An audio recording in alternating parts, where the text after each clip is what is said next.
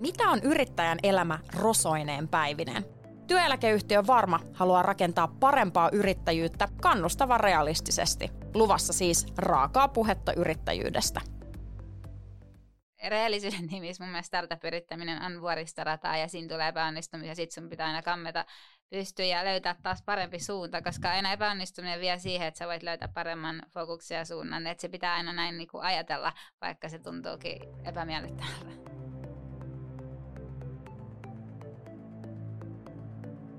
Mitä on yrittäjän elämä rosoineen päivineen? Millaista on luottaa unelmiinsa ja pyörittää yritystä? Jos uupuu tai tulee konkurssi, miten siitä selviää?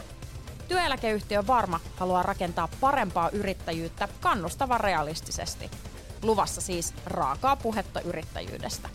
Mä oon Ina Mikkola, tervetuloa kuulolle. Tämän jakson jälkeen bisnesenkeli ja listautumisanti saattaa kuulua sunkin sanavarastoon. Kamupakin perustaja ja hallituksen puheenjohtaja Iida Miettinen kertoo, millaista on toimia kasvavan yrityksen ruorissa. Finnish Business Angel Networkin eli FIBANin toimitusjohtaja Aija Bärlund taas valottaa, miksi yksityissijoittajat ovat valmiita laittamaan rahansa yritykseen. Aija, kerro heti ensi alkuun, että mikä on bisnesenkeli? Äh, bisnesenkeli on henkilö, joka tyypillisesti on esimerkiksi äh, rakentanut jonkin yrityksen, äh, myynyt sen pois, eli tehnyt exitin, ja siitä on sitten siunaantunut varallisuutta. Ja henkilö haluaa sitten laittaa sen pääoman poikimaan, äh, antaa omaa osaamistaan. Ja hyvin useinhan tällaiset sarjayrittäjät on bisnesenkeleitä ja päinvastoin upea, että sä myös käytit sana siunaantua, että tämä niinku enkeliys ja siunaantuminen, hyvin jumalallisia sanoja. Se oli kyllä aivan vahinko. Ei harkittua. kyllä, mutta tavallaan aika selkeä sit määritelmä kuitenkin, vaikka se saattaa eka kuulostaa vähän se osalta, että mm, bisnesenkeli, mikähän hahmo tämä tämmöinen tyyppi on. Saako lisätä siihen, että, että tyypillisesti bisnesenkeli on sellainen, että hän haluaa olla niinku vahvasti mukana sen yrityksen arvon kasvattamisessa ja kehittämisessä. Mm. Hän antaa, siis niin kuin pelkällä rahalla ei tehdä mitään, vaan siinä pitää olla kombinaatio myös osaamista ja verkostoja. Kyllä. Ja sitä me enkelit hakee. Aivan. Ja si- sitä mun mielestä hyvin toi sit sana ehkä enkeli kuvaakin enemmän, että se on vähän niin kuin lempeämpi ja enemmän antava kuin vaan se, että se olisi joku massikeisari. Hyvin muotoiltu. Fiban koittaa nimenomaan siis edistää bisnesenkeleiden eli yksityishenkilöiden sijoitustoimintaa pörssiin listaamattomiin kasvuyrityksiin. Miten niin määrittelisit sitten kasvuyrityksen, että mitä se sitten tarkoittaa? Jos muistan oikein, niin Business Finland on esimerkiksi määritellyt sen niin, että yrityksellä saa maksimissaan olla 10 miljoonaa liikevaihto. Mutta perinteisesti se on alle viisi vuotta voimassa oleva ollut yritys. Eli tuossa on muutamia rajauksia ja startuppi, se niin kuin nimihän viittaa jo siihen, että ollaan starttivaiheessa, startup. Sen takia siellä hyvin usein saattaa olla, että siellä on vasta joku aihio tai idea, joka ollaan löydetty, joku keksintö – Yleensä siihen liittyy jotain innovaatioa ja mielellään sellaista niin kuin räjähdysmäistä kasvua ja kansainvälistymistä. Että, että sitähän sanotaan, että bisnesenkelit hakee exittiä. Haetaan sitä sellaista niin kuin hokistik-tyyppistä arvon nousua ja exittiä, jos puhutaan rehellisesti. Mitkä sä koet, että on sellaisia asioita, mitkä yhdistää jotenkin nimenomaan tämän ajan, tämän päivän kasvuyrityksiä, jotka siis menestyy? Sanotaan, että kasvuyritykset tänä päivänä on hyvin pitkälti arvopohjaisia, tai ainakin tuntuu siltä, että vastuullisuus on mennyt läpi meidän yhteiskunnassa ja muissa yhteiskunnissa, ja, ja se on niin kuin sellainen pohjavire, ää, minkä päälle rakennetaan, koska jos et sä toimi vastuullisesti, sä et saa ihmisiä töihin, asiakkaat ei halua ostaa sulta, sun rahan hinta on paljon kalliimpi, Eli tavallaan se vastuullisuus on lyönyt läpi, läpi isosti. Ja tietenkin se, että jos haetaan valtavaa kasvua, niin silloinhan se ei voi olla jotain sellaista, jota on jo olemassa, vaan silloin disruptoidaan jotain olemassa olevaa tai keksitään jotain täysin uutta.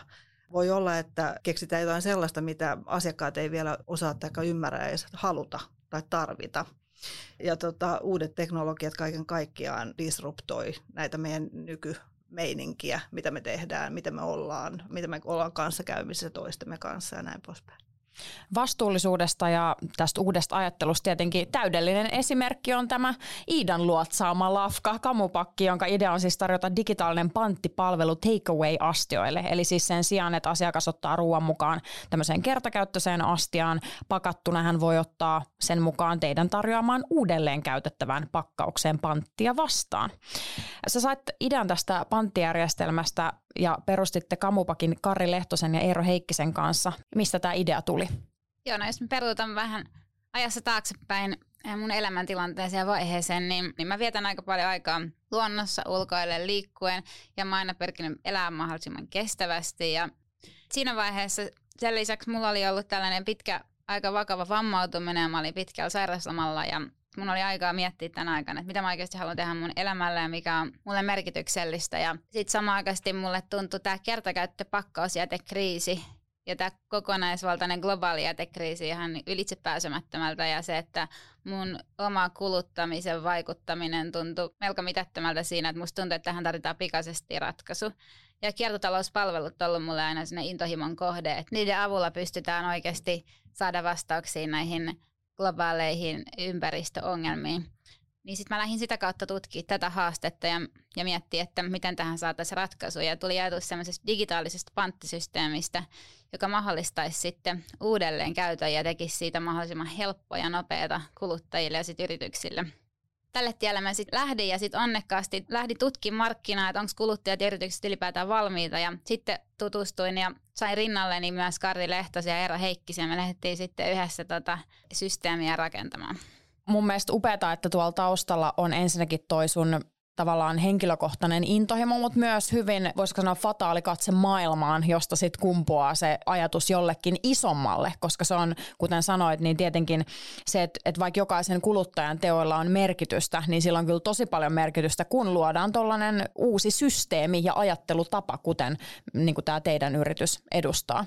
Joo, tai siinä tilanteessa tuli myös, on itsellä sen ajatus, että mun mielestä kuluttajien harteille ei voida jättää tämmöisiä isoja ympäristöongelmia, jos ei tuoda ratkaisuja. Koko ajan tulee enemmän kiire ja meillä on koko ajan enemmän palveluita saatavilla. Me ei voida vaatia kuluttajilta yhtäkkiä jättimäistä elämänmuutosta, vaan meidän pitää tehdä heille mahdollisimman helpoksi saataville ja kestävät valinnat ja kestävä toiminta. Ja sitä kautta tuli just tämä ajatus semmoisesta systeemisestä muutoksesta, mikä tähän tarvitaan. Ja se mm. helppokäyttöisyys. Kyllä, ja jotenkin mun mielestä aistittavissa monesti on se, että ne kuluttajat, ne, me kuluttajat myös sit saatetaan tarttua aika nopeastikin johonkin uuteen, kun se vaan tuodaan meidän eteen. Miten sä koet, että kuluttajat on ottanut vastaan tämän teidän yrityksen ja idean?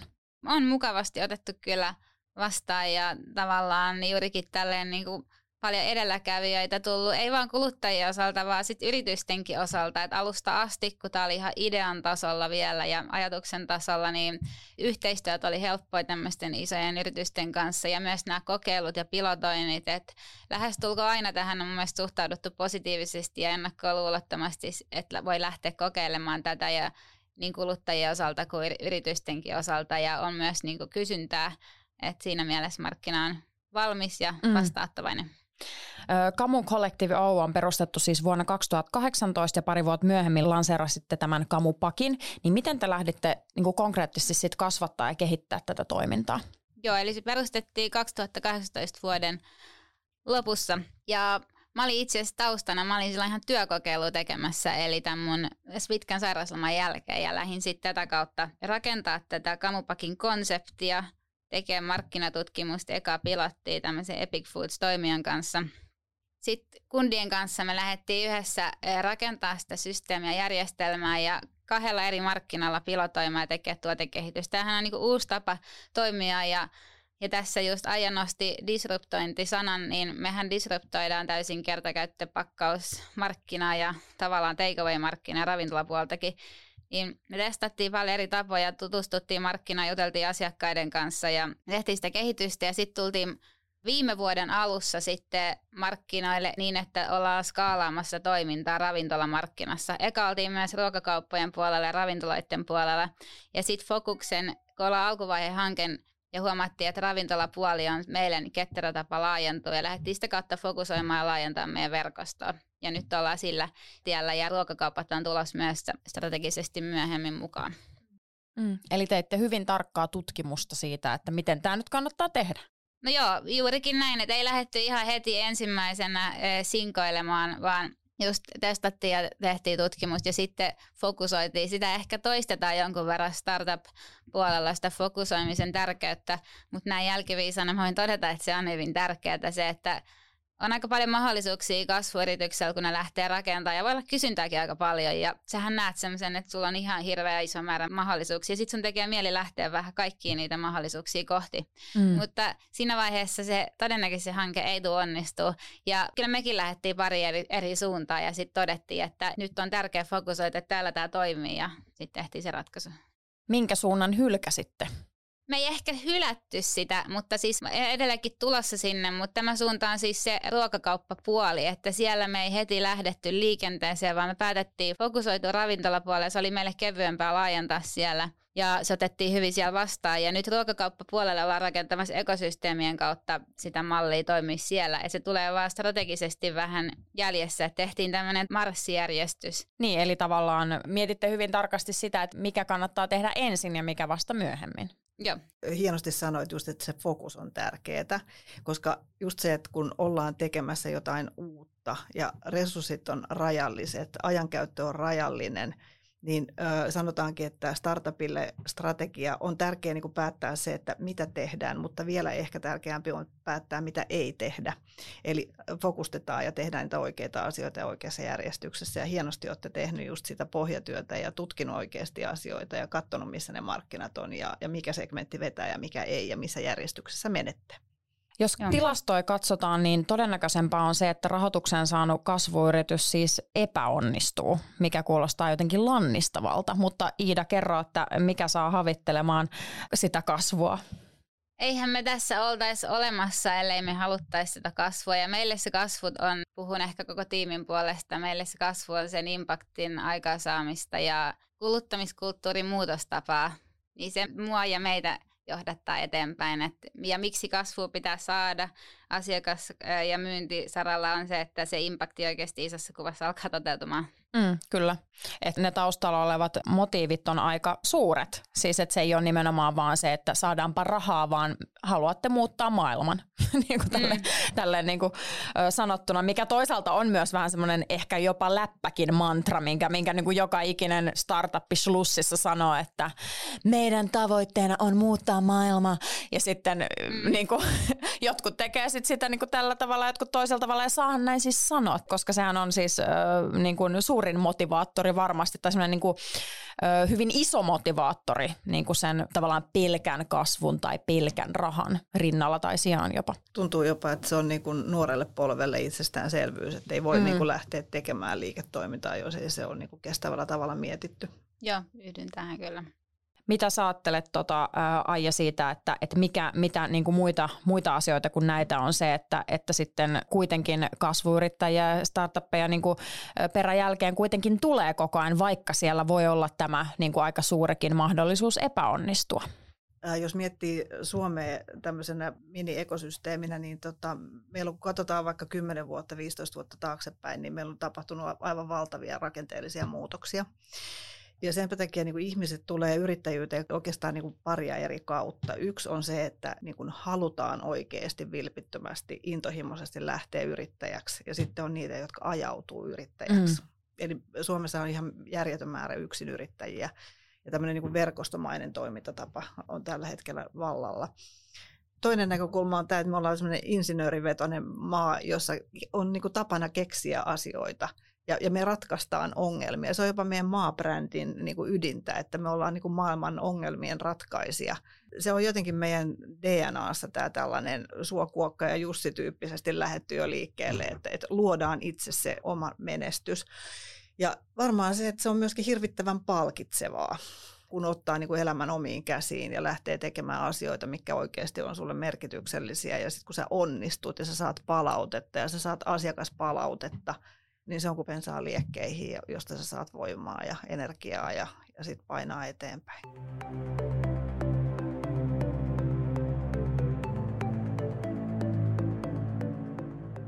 Iida, sä oot sanonut viime vuonna, että teidän tavoite on nyt kasvattaa tiimiä, käyttäjien määrää sekä laajentaa toimintaa myös Suomen ulkopuolelle.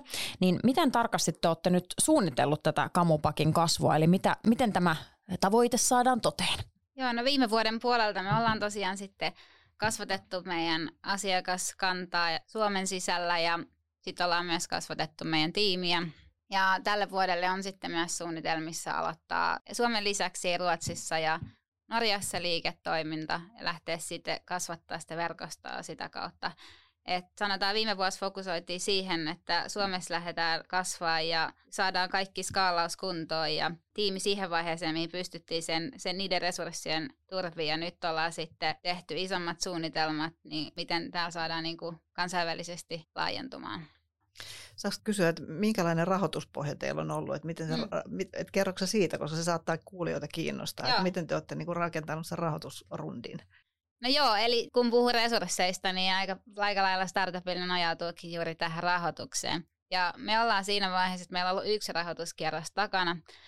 Ja se oli itse asiassa 290 000 euron kierros, jossa oli sit juuri näitä enkelisijoittajia, joita Aija mainitsi. Ja itse asiassa meillä on ollut myös kaksi henkeä ja edelleenkin Fibanistakin tullut mukaan. Ja on meidän hallituksessa toinen näistä Fibanin kautta tulleista enkeleistä.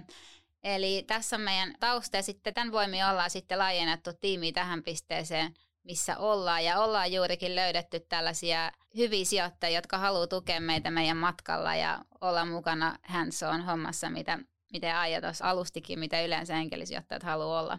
Ja nyt ollaan sitten menossa sitä toista rahoituskierrosta kohti tässä vaiheessa, jotta päästään sitten aidosti laajentamaan tästä eteenpäin. Jep, rahalla saa sitten hyvin konkreettisesti nimenomaan sitä henkilöstöä, mikä oli teidän yksi tavoite. Ja sä sanoit siitä, että ne rahoittajat tuli mukaan siksi, että he yhtä lailla uskoo tähän teidän missioon. Mutta kerro vielä tarkemmin sitä, että miten se rahoituksen kerääminen sitten käytännössä tapahtuu. No ihan ensimmäistä kertaa, kun ollaan ensimmäistä kierrostakin lähdössä keräämään, niin yleensä se on tämmöinen enkelisijoittaja kierros siinä vaiheessa. Ja siinä on perustajat tärkeässä roolissa – Eli ensimmäiseksi pitää olla ainakin hyvä tiimikasassa, pitää olla hyvät perustajat ja avainhenkilöt ja sitten pitää olla hyvä liiketoimintasuunnitelma ja idea ei itsessään vielä eritä mihinkään, vaan pitää olla vähän niin kuin suunnitelmat olemassa mahdollisesti ekat pilotoinnit ja, ja näin edelleen. Ja sitten tehdään tämmöinen dekki. Ja sitten tämä dekki on suunnattu sitten sijoittajille – konkretisoimaan tämän hankkeen ja tärkeimmät elementit ja suunnitelmat. Ja sitten lähdetään ihan vaan kontaktoimaan näitä sijoittajia. Yleensä saattaa verkostosta ja löytyy jonkun verran sijoittajia, mitä meiltä löytyi ja lähdettiin heitä kohti, mutta sitten ihan laajennettiin muun muassa tämän Fibanin kautta, joka on niin kuin erinomainen verkosto löytää sitten mukaan semmoisia enkeleitä, jotka sopii omalle matkalle. Eikä itse koin, että se on just tärkeää tämä, että oikeat sijoittajat, että ne, jotka, arvomaailmapohjallisesti sopii tavallaan meidän kanssa yhteen, mutta sitten, että olisi osaamista ja myöskin motivaatio, mitkä voisi jeesaa meitä. Mutta nyt kun teillä on tätä massia jonkun verran, te olette tosiaan kasvattanut Suomessa tätä henkilöstöä ja asiakaskuntaa ja nyt teidän tavoite on mennä sinne niin kuin ulkomaille vallottaa sitä markkinaa, niin mitä muuta kuin rahaa siihen tarvitaan, että te onnistutte siinä tavoitteessa? Tuote tai palvelu pitää olla hyvä ja sen pitää toimia ja se pitää olla skaalauskunnossa ja pitää olla otettu vastaan markkinoilla. Ja siihen pitää olla joku tarve, mihin se tulee ratkaisemaan joko jotain ongelmaa, vastaamaan kysyntään. Ja sitten pitää olla hyvä tiimi, pitää olla perustajat, pitää olla sitoutuneita, mutta sitten sen lisäksi pitää olla sit niinku muutenkin hyvä tiimi mukana ja sitoutunut tiimi on ehkä tärkein ja että ne henkilökemiat e, toimii. Ja sitten taas kun mennään ihan alusta, yleensä alussa on perustajat, ne tekee keskenään, mutta sitten siitä eteenpäin lähdetään myös siihen eksekuutioon eli johta, johtamiseen. Että sittenhän se on myös sitä, että aika paljon on niinku hyviä ideoita maailma täynnä ja mäkin saatoin Kamupakin alussa. Ajattelin, että vau, että onpas tämä omalaatuinen hieno idea, että mä en kerro tätä niinku ilman NDAta kellekään. Nyt jälkikäteen mä oon sitä mieltä, että ideoita on oikeasti vaikka kuinka paljon ja kaikki ideat on jo tullut, mutta sitten se on siitä eteenpäin se, että miten sä lähdet sitä toteuttaa, onko millaisia ihmisiä sulla on matkan varrella ja se toteutus on niin kuin oleellisin asia.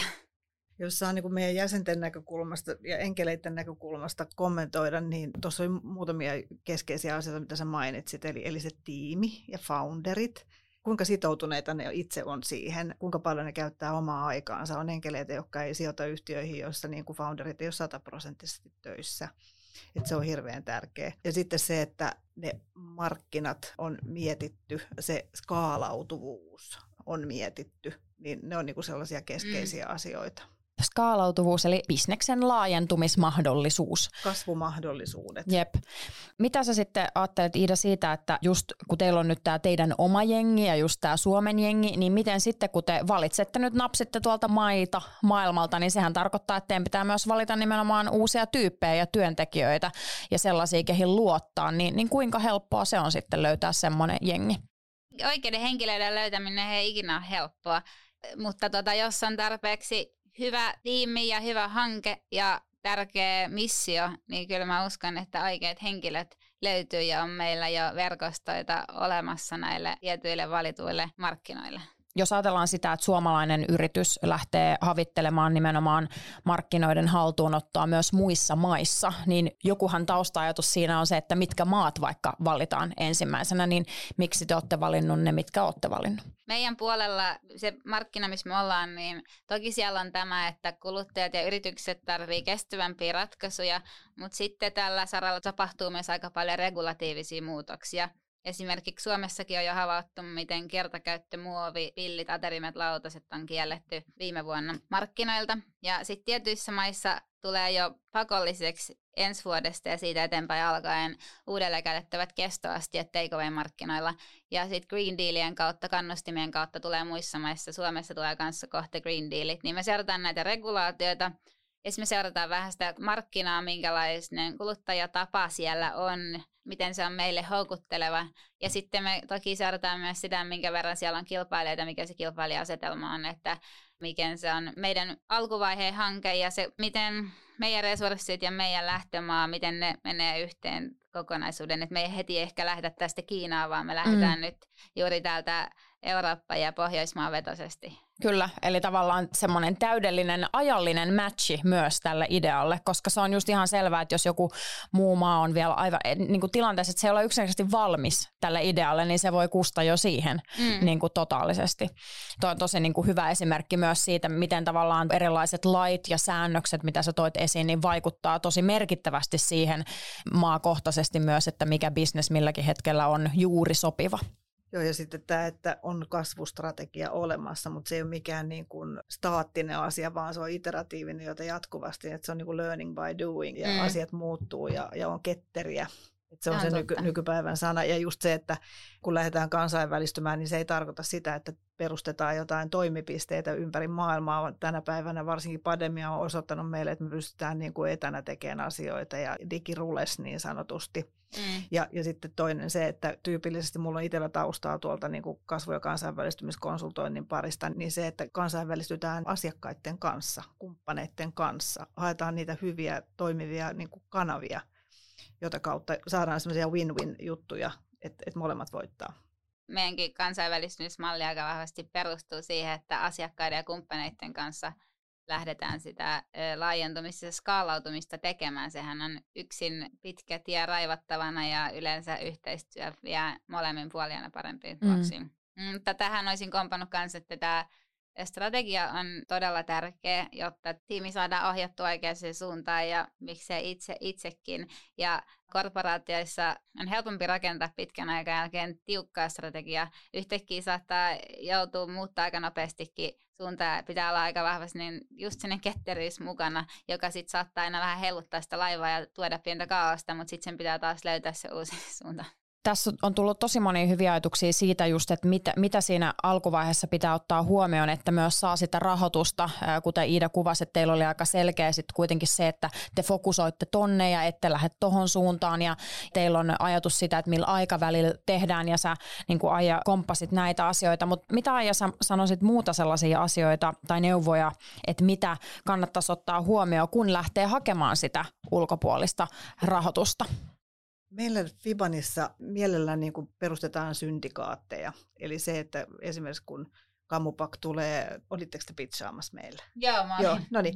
Eli tulee pitchaamaan, niin tota noin, meidän enkeli kuulee sen storin, katsoo mikä tiimi siellä on, mikä ratkaisu, mitä ongelmia ratkaistaan, kuinka niin kuin potentiaalinen se on.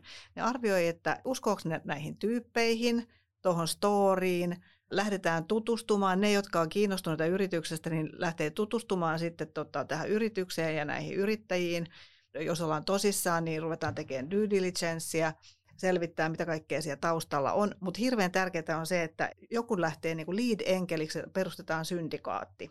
Ja mitä se syndikaatti, syndikaatti siis tarkoittaa? tarkoittaa sitä, että yhdistelmä meidän enkeleitä tekee vapaaehtoisesti yhteistyötä tämän sijoituksen menestymiseksi siinä oikeastaan sit niin kun, kun se ensimmäinen rahoituskierros on meneillään, niin enkelit arvioi sitä, että lähteekö ne mukaan sillä olettamalla, että uskooko ne siihen, että tulee seuraava rahoituskierros.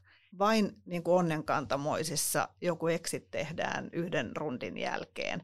Jos mietitään jotain, mikä tämä on tämä Biinit, Leena Niemistö oli siinä enkelisijoittajana, niin hän sijoitti yhdeksän eri kertaa, yhdeksän eri kierrosta ennen kuin tuli exit tämä ehkä kuvastaa pikkasen sitä, että, mm. että kun tullaan yrittäjien, foundereiden kumppaniksi, niin siihen ei tulla käymään, vaan siihen tullaan elämään ja hengittämään ja tekemään yhteistyötä ja yhdessä puurtamaan sen yrityksen arvon kasvattamiseksi. Joo, se on just näin. Ja tässä vaiheessa sitten ne henkilökemiatkin on toki tärkeässä osassa, koska se on just tällainen niin kuin pitkäaikainen kumppanuus yhdessä sit sijoittajien kanssa.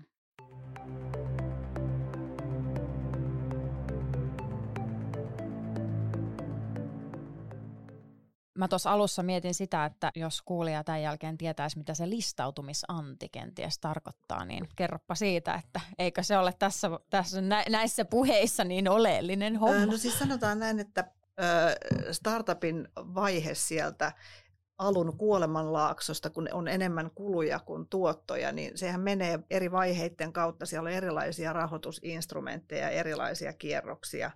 On pre-seed, seed, kierros A, kierros B ja niin edespäin. Ja sitten kun yritys niin kuin kasvaa ja lähtee sitten äh, hakemaan tuolta pörssin kautta rahoitusta siihen kasvun rakentamiseen, niin silloin puhutaan IPOsta ja listautumisesta. Sieltä startup-puolelta ollaan pystytty kasvamaan sinne pörssiin ja sieltä pörssistä on myös jotkut tullut pois. Eli se on tällaista normaalia niin kuin arvon kasvattamista ja bisneselämää. Tarviiko kaikkien yritysten pyrkiä sitten tähän paljon puhuttuun exittiin? Tuo on hieno kysymys, koska tota, jos miettii Suomen mittakaavaa esimerkiksi, niin meillä yhteiskunnallinen yrityskonsepti on lyönyt vahvasti läpi ihan täysin eri ideologialla, mitä niin kuin startup-kene ylipäänsä. Myöskin Suomalaisen työnliitto sitä pyörittää tätä yhteiskunnallinen yrityskonseptia tai niitä merkkejä myöntää, niin siellä on kuulemma niin kuin startup-pyrähdys meneillään erityisesti sote-sektorille. Ja tämä yhteiskunnallinen yritys tarkoittaa sitä, että siinä on rajoitettu voitonjako, eli noin noin puolet yrityksen tuotosta käytetään yrityksen kehittämiseen ja henkilökunta on siinä vahvasti siinä kehitystoiminnassa mukana. Ehkä niin kuin aikamoinen vastavoima sille, jos mietitään, että haetaan semmoista mm. räjähdysmäistä kasvua, kuin se, että tuotetaan esimerkiksi sotepalveluita yhteiskunnassa.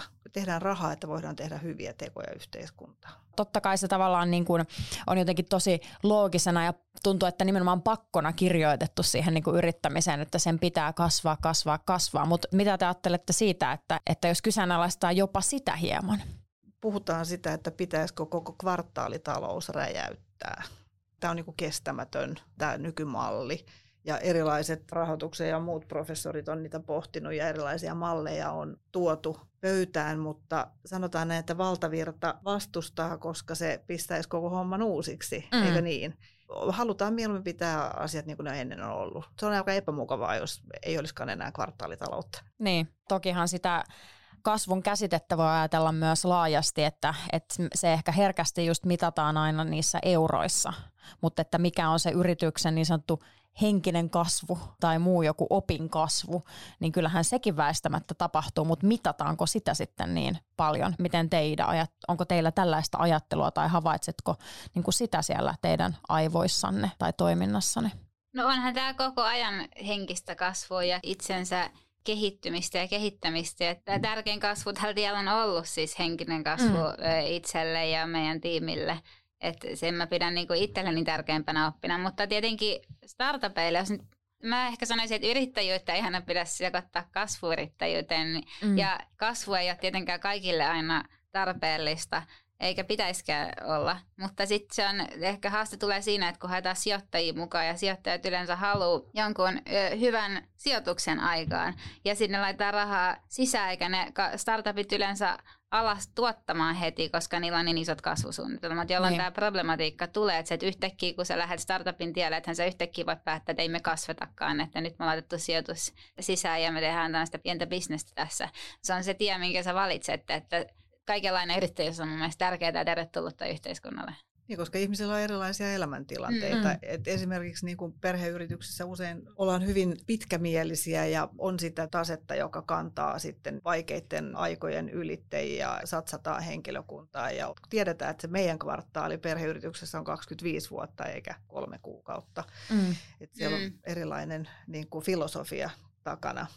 No se on just näin. Sinällään kun on itse kanssa perheyrittäjä, startup-maailman lisäksi, niin omistajuus on ihan erilaista startupissa kuin perheyrityksessä ja siellä on just sinne pitkäaikainen sitoutunut omistuneisuus tärkeää ja sen pitkäaikainen yrityksen kehittäminen ja kasvattaminen, se on ihan erilainen maailma kuin startup-maailma, että tota, kaikenlaista erilaista omistajuutta ja yrittäjyyttä on ja sitä tarvitaan.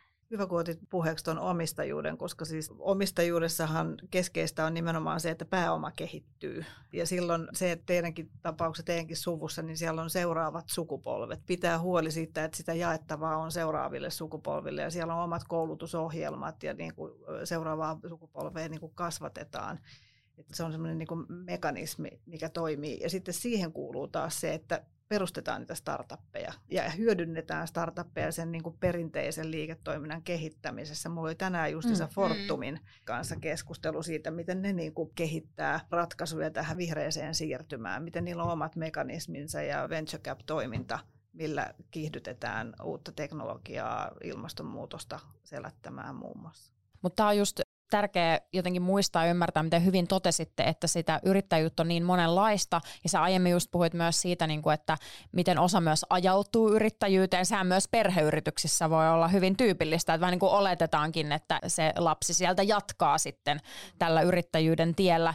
Ja, ja sitten toisaalta voi olla niitä niin sanottuja epäselviä tilanteita, että ei oikein niin kuin ehkä itsekään hahmota, että haluaako olla nimenomaan kasvuyrittäjä vai haluaako olla tämmöinen niin kuin, elämäntapayrittäjä. Niin, niin, niin. ja sitten ja sit toisaalta se voi aiheuttaa sit, no välillä ehkä hyviäkin mahdollisuuksia, mutta myös sit ehkä sitä epäselvyyttä siinä ja niin kuin hankaluuksia, että jos ei itsekään ihan ehkä hahmota, että mitä tässä nyt tavoitellaan, millä aikavälillä. Ja just se, että haluatko sä sitten myydä sen yrityksen vai vaikka sä kuinka haluaisit, että se kasvaa, niin haluat sä silti jotenkin aina olla osa sitä yritystä. Ja sitten niin kuin se, että aika pieni porukka kuitenkin on niitä ammattimaisia enkelisijoittajia. Mm. Ja, ja hyvin usein nekin on sitten niin, että niillä on muitakin pääomaluokkia ja muitakin niin kuin kuvioita kuin pelkästään enkelisijoittaminen. Että se on vain yksi niin kuin arvonluonnin muoto. Jos ajatellaan nyt nimenomaan tätä kasvuyrittäjyyttä ja koko sitä niin kuin kuviota, niin mikä te ajattelette, että se on semmoinen ehkä merkittävin tekijä, tai voitte sanoa useamminkin, mikä voi niin sanotusti kusta homman, eli että asiat menee niin kuin pieleen? Usein startupeissa on ymmärrykseni mukaan tulee erimielisyyksiä perustajien kesken ja yhteistyö ei toimi ja sitten pahat riidat saattaa tyssätä tai ne saattaa mennä pahaksi riitelyksi ja sitten saattaa eskaloitua ja et siinä mielessä se on tärkeää se koko yhteistyö tiimillä, sanoisin niin kuin yhtenä tärkeänä teemana. Sitten yksi, mihin itse olen törmännyt sen, että se ensimmäinen rahoituskierros jää liian pieneksi. Mm. Eli että se ei kanna siihen seuraavaan vaiheeseen. Plus sitten sellainen, että ei ole tehty due diligencea kunnolla, että sieltä paljastuu jotain vastuita – jotka sitten on se turn off siihen seuraavaan rahoituskierrokseen, eli ei saadakaan sitä seuraavaa rahoituskierrosta niin kuin maaliin. Avaako vielä tuota termiä? Esimerkiksi jossain startupissa, niin kun ruvetaan tekemään sitä due diligence, eli selvitetään, minkälaisia kaikkia vastuita siellä on, onko siellä kaikki asiat kunnossa siellä yhtiössä, niin saattaa paljastua esimerkiksi, että ne esimerkiksi tekee pro bono työtä tai jotain, ja siellä on joku sopimus, jolla se koodifirma saakin merkittävän osan siitä startupista, joka ei tule ilmi ennen kuin käydään sitä keskustelua ja tutustutaan ja käydään läpi asioita. Ja kun sieltä tulee sellainen niin sanottu pommi, joka mm. estää sen, että sille seuraavalle rahoituskierrokselle päästään, niin se ei lähde liikkeelle. Eli pommin esto. Mm, pommin esto. Joo, me aiemmin puhuttiin myös just näistä eri asioista, millä voi näitä pommeja estää, että se on myös se niin kuin edelleen se niin kuin hyvä fokus ja sen suunnittelu, että mitä tehdään missäkin vaiheessa. Mutta mitä muita tällaisia pommin estokeinoja vielä te näette, että sitten on, jotta voidaan taklata nämä sudenkuopat? Semmoinen raivorehellisyys. Mä itse teen hallitustyöskentelyä myöskin ja tota, se, että on sitten neuvonantajat tai hallitus, ne luottokumppanit, ne sijoittajat siellä, on ne sitten millä statuksella tahansa, niin puhutaan asiat niin kuin ne on. Ei yritetä peittää mitään ongelmia koska ne ihmiset, ne, jotka on laittanut rahaa, jotka on siinä neuvonantajaporukassa tai hallituksessa, ne nimenomaan on siinä auttamassa siinä arvon mm. kasvattamisessa ja tukemassa siinä muutoksessa. Jos ei ne tiedä, mitä ne ongelmat on, niin ne ei voi olla auttaa. Ja jos ei mm. niitä niin kuin myönnetä niitä, joku suomalainen on sanonut, että kaikki lähtee tosiasioiden myöntämisestä, mm. niin tota, just se, että kohdataan ne ongelmat, puhutaan niistä ja ratkaistaan ne onko tämä Ida ollut helppoa, koska voisi myös helposti ajatella, että kun sulla on nämä bisnesenkelit tässä ja ne on kokeneita ja sieltä tulee se raha, niin helpostihan niille mielellään varmaan myös kaunistelee asioita. Niin, no tässä on varmaan perustajia sellainen yksi perusta lähteinen asia, aina kun sä oot pitchaamassa, eli esittelemässä sun hanketta, niin sä haluat olla myös aika myyvä mm. ja sanoa, että tässä on niin kuin, tämä on ihan mahtava hanke ja tässä on mahtava tiimi ja tuote ja kaikki mahdollisuudet ja sitten tässä huomaa myös erilaisten henkilöiden välilläkin, tota, huomaan erilaisia tapoja pitchata ja ehkä sukupuolienkin välillä mä huomaan, että miehet ja naiset pitchaa vähän eri tavalla. Mä oon koittanut jotenkin luovittaa sitä jonkun välimuodon, koska mä haluan myös olla rehellinen, mutta mä haluan myös myydä miten sä pitchaat itse ja oot sijoittajille niin, että sun pitää olla myös rehellinen, mutta sitten sun pitää olla myös tosi vahva usko siihen hankkeeseen. Mutta mulle vaikka, jos mä itse katson jotain keissejä, tuntuu epämukavalta se, että jos mä koen, että toinen vaan niin näkee vaan kaikki edut siinä hankkeessa ja pitchaa sen maassa taivaisiin eikä tuo ollenkaan niitä haasteita esiin, koska se on osa tätä. Tässä pitää myös olla aika röyhkeä ja itse varma tässä skenessä ja sitten välimaasta siinä pitää olla, mutta sitten musta siinä pitää just olla mahdollisimman avoin ja rehellinen, koska näinhän sitä yhdessä sitten lähdetään kehittämään ja ratkomaan ja sijoittajien pitää olla tietoisia siihen, mihin on lähdössä mm. Niin, siis jos se luottamus lähtee, niin on vaikea toimia. Mutta on tuo kieltämättä myös niin kuin aika tasapainottelua toi, miten sä kuvasit sitä, että nimenomaan miten sä jotenkin inspiroivasti myyt asian, säilytät koko ajan sen uskon siihen ja tekemisen, mutta olet koko ajan myös rehellinen, että sanot, sanot ääneen, että no tässä liikeidässä itse asiassa haastavaa on nämä asiat ja tämä voi mennä pieleen usein haetaan just semmoisia hyvin määrätietoisia, hurmaavia tyyppejä, jotka on hyviä myymään. Mm. Mutta sitten toisaalta myöskin haetaan sellaisia tiimejä, jotka on niin sanotusti niinku coachable, jotka niinku on fiksuja, määrätietoisia, osaavia, mutta jotka niinku on valmiita myös ottaa sitä sellaista niinku coachausta vastaan sen yhteisen babyn eteenpäin viemiseksi. Joo, siinä pitää jotenkin olla tasapaino. Ja mun mielestä Suomessa voi ehkä perusteena olla aika aito jo alusta asti, mutta sit jos katsoo vaikka jenkkistartuppeja, ei siellä niinku, jos sä pitchaat tai hankit sijoittajia tai edustat, mitä sä oot, niin mä en tiedä, miten se yrityksen kehittämisen tasolla sit menee, että päästäänkö sit sinne rivien alle, mutta mun mielestä se on kulttuurillisia eroja aika mm, vahvasti. Mm, kyllä. Joo, siis kyllä mulla tulee ihan niin kuin, jos katsoo jotain Jenkki inspirational puhujia, niin mulla tulee niistäkin välillä semmoinen, niin kuin, että hei, mä en enää usko mitään, mitä sä mm, sanot, joo, koska toi on, li, toi on liian kaunisteltua, liian Näinpä. hyvää ollakseen totta. Että et kyllä, kyllä toisaalta just niin kuin uskoisin, että siinä on myös ihan oikeasti sellaista mm. kulttuurillista etua sitten suomalaisilla. Toki suomalaisilla ehkä myös on tapana sitten välillä liikaa niin sanotusti downgradeata itseään, eli, niin, eli tavallaan niin kuin latistaa jo hyvätkin ajatukset, ajatella liikaa myös riskien kautta ja kaikkien, mikä voi mennä pieleen. Ehkä mä vieläkin ajattelen, vaikka mun mielestä Suomi on kehittynyt yrittäjyyden maailmassa siinä, että meillä on enemmän koko ajan sallittua se epäonnistuminen, mutta kuitenkin mun mielestä siinä on aina kehitettävää siinä kanssa, että kaikki startupit enemmän tai vähemmän epäonnistuu ja sitten pitäisi ehkä puhukin enemmän. Ja sitten mitä sen jälkeen, kun mä epäonnistuin, niin sitten mä saatan löytää jonkun toisen suunnan ja olla niinku avoimia sillä ja näin saa käydä ja tsempatakin muita epäonnistua. Mun mielestä se on vieläkin vähän se, että itsekin syyli, että mun mielestä se on vaikeaa ja mä en halua vielä, jos se julkisesti käy, niin se tuntuu tuntuu musta niin kuin aina yhtä vaikeaa, mutta sitten joissakin muissa kulttuureissa se on taas, siitä voisi taas suomalaiset ottaa mallia, koska se on osa tätä taivalta ja sitä pitää pystyä sieltä. Mäkin näkisin sen hyvin pitkälti niin, että epäonnistuminen on oleellinen osa sitä onnistumista. Mm. Jos ei olisi tullut sitä tiettyä mokaa, ei oltaisi niin löydetty sitä uutta hienoa markkinaa tai, tai muuta. Eli sen takia se niin kuin epäonnistuminen on oleellinen osa sitä onnistumista. Mutta mitä Iida sä teet siinä tilanteessa, jos sulla tulee niinku vaikka suurikin pelon tunne siinä, että, että nyt tämä epäonnistuu, ei onnistu? Siinä pitää olla kyllä siis se tietty sitoutuminen ja tahdonvoima ja sitten ne, se ne ihmiset, keiden kanssa hän yksin mitä tee. Mm. Epäonnistuminen harmittaa ja sitten pitää taas kerätä itsensä kasaan ja löytää uusi suunta. Sitähän se on, sä tiput ja sitten sun pitää kerätä uusi suunta. Mun mielestä niin kuin, sitä rehellisyyden nimissä mun mielestä startup-yrittäminen on vuoristorataa ja siinä tulee epäonnistumisia sitten sun pitää aina kammeta pystyä ja löytää taas parempi suunta, koska aina epäonnistuminen vie siihen, että sä voit löytää paremman fokuksen ja suunnan, että se pitää aina näin niin kuin ajatella, vaikka se tuntuukin epämiellyttävältä. Missä sä haluat Iida, että teidän lafka on viiden vuoden päästä klassinen viiden vuoden suunnitelma? No niin, no meillä on sellainenkin. Pörssissä. Me, kyllä, meillä on, meillä on numerinen suunnitelma tähän ja meillä on kohdemaat, mutta mä ehkä ajattelen, mitä Kamupakille on tärkeää, niin se on enemmänkin se iso kuva siitä, että mä toivon, että me ollaan siinä vaiheessa oikeasti toi, muutettu tapaa kuluttaa, että ihmiset käyttää kestoasti ja takeaway-puolella se on niin kuluttamisen normi. Ja sitten mä toivon, että tämä digitaalinen panttisysteemi on myös käytössä muilla saroilla. E, että meidän järjestelmäkin Kyllä. on luotu sillä tavalla, että me voidaan laittaa tähän muita tuotteita tukea niiden uudelleen kierrättämistä. Niin mä toivon, että me ollaan päästy siinä vaiheessa siihen käytäntöön, että tämä on niin kuin sen normi. Kyllä, että olette yrityksenä laajempi suunnannäyttäjä kuin vain se teidän oma toiminto. Se on hieno tavoite. Ja jos se toteutuu, niin sehän on tälle maailmalle niin kuin parempi asia. No mites tota Aija, kun oot guru, niin tota... Guru.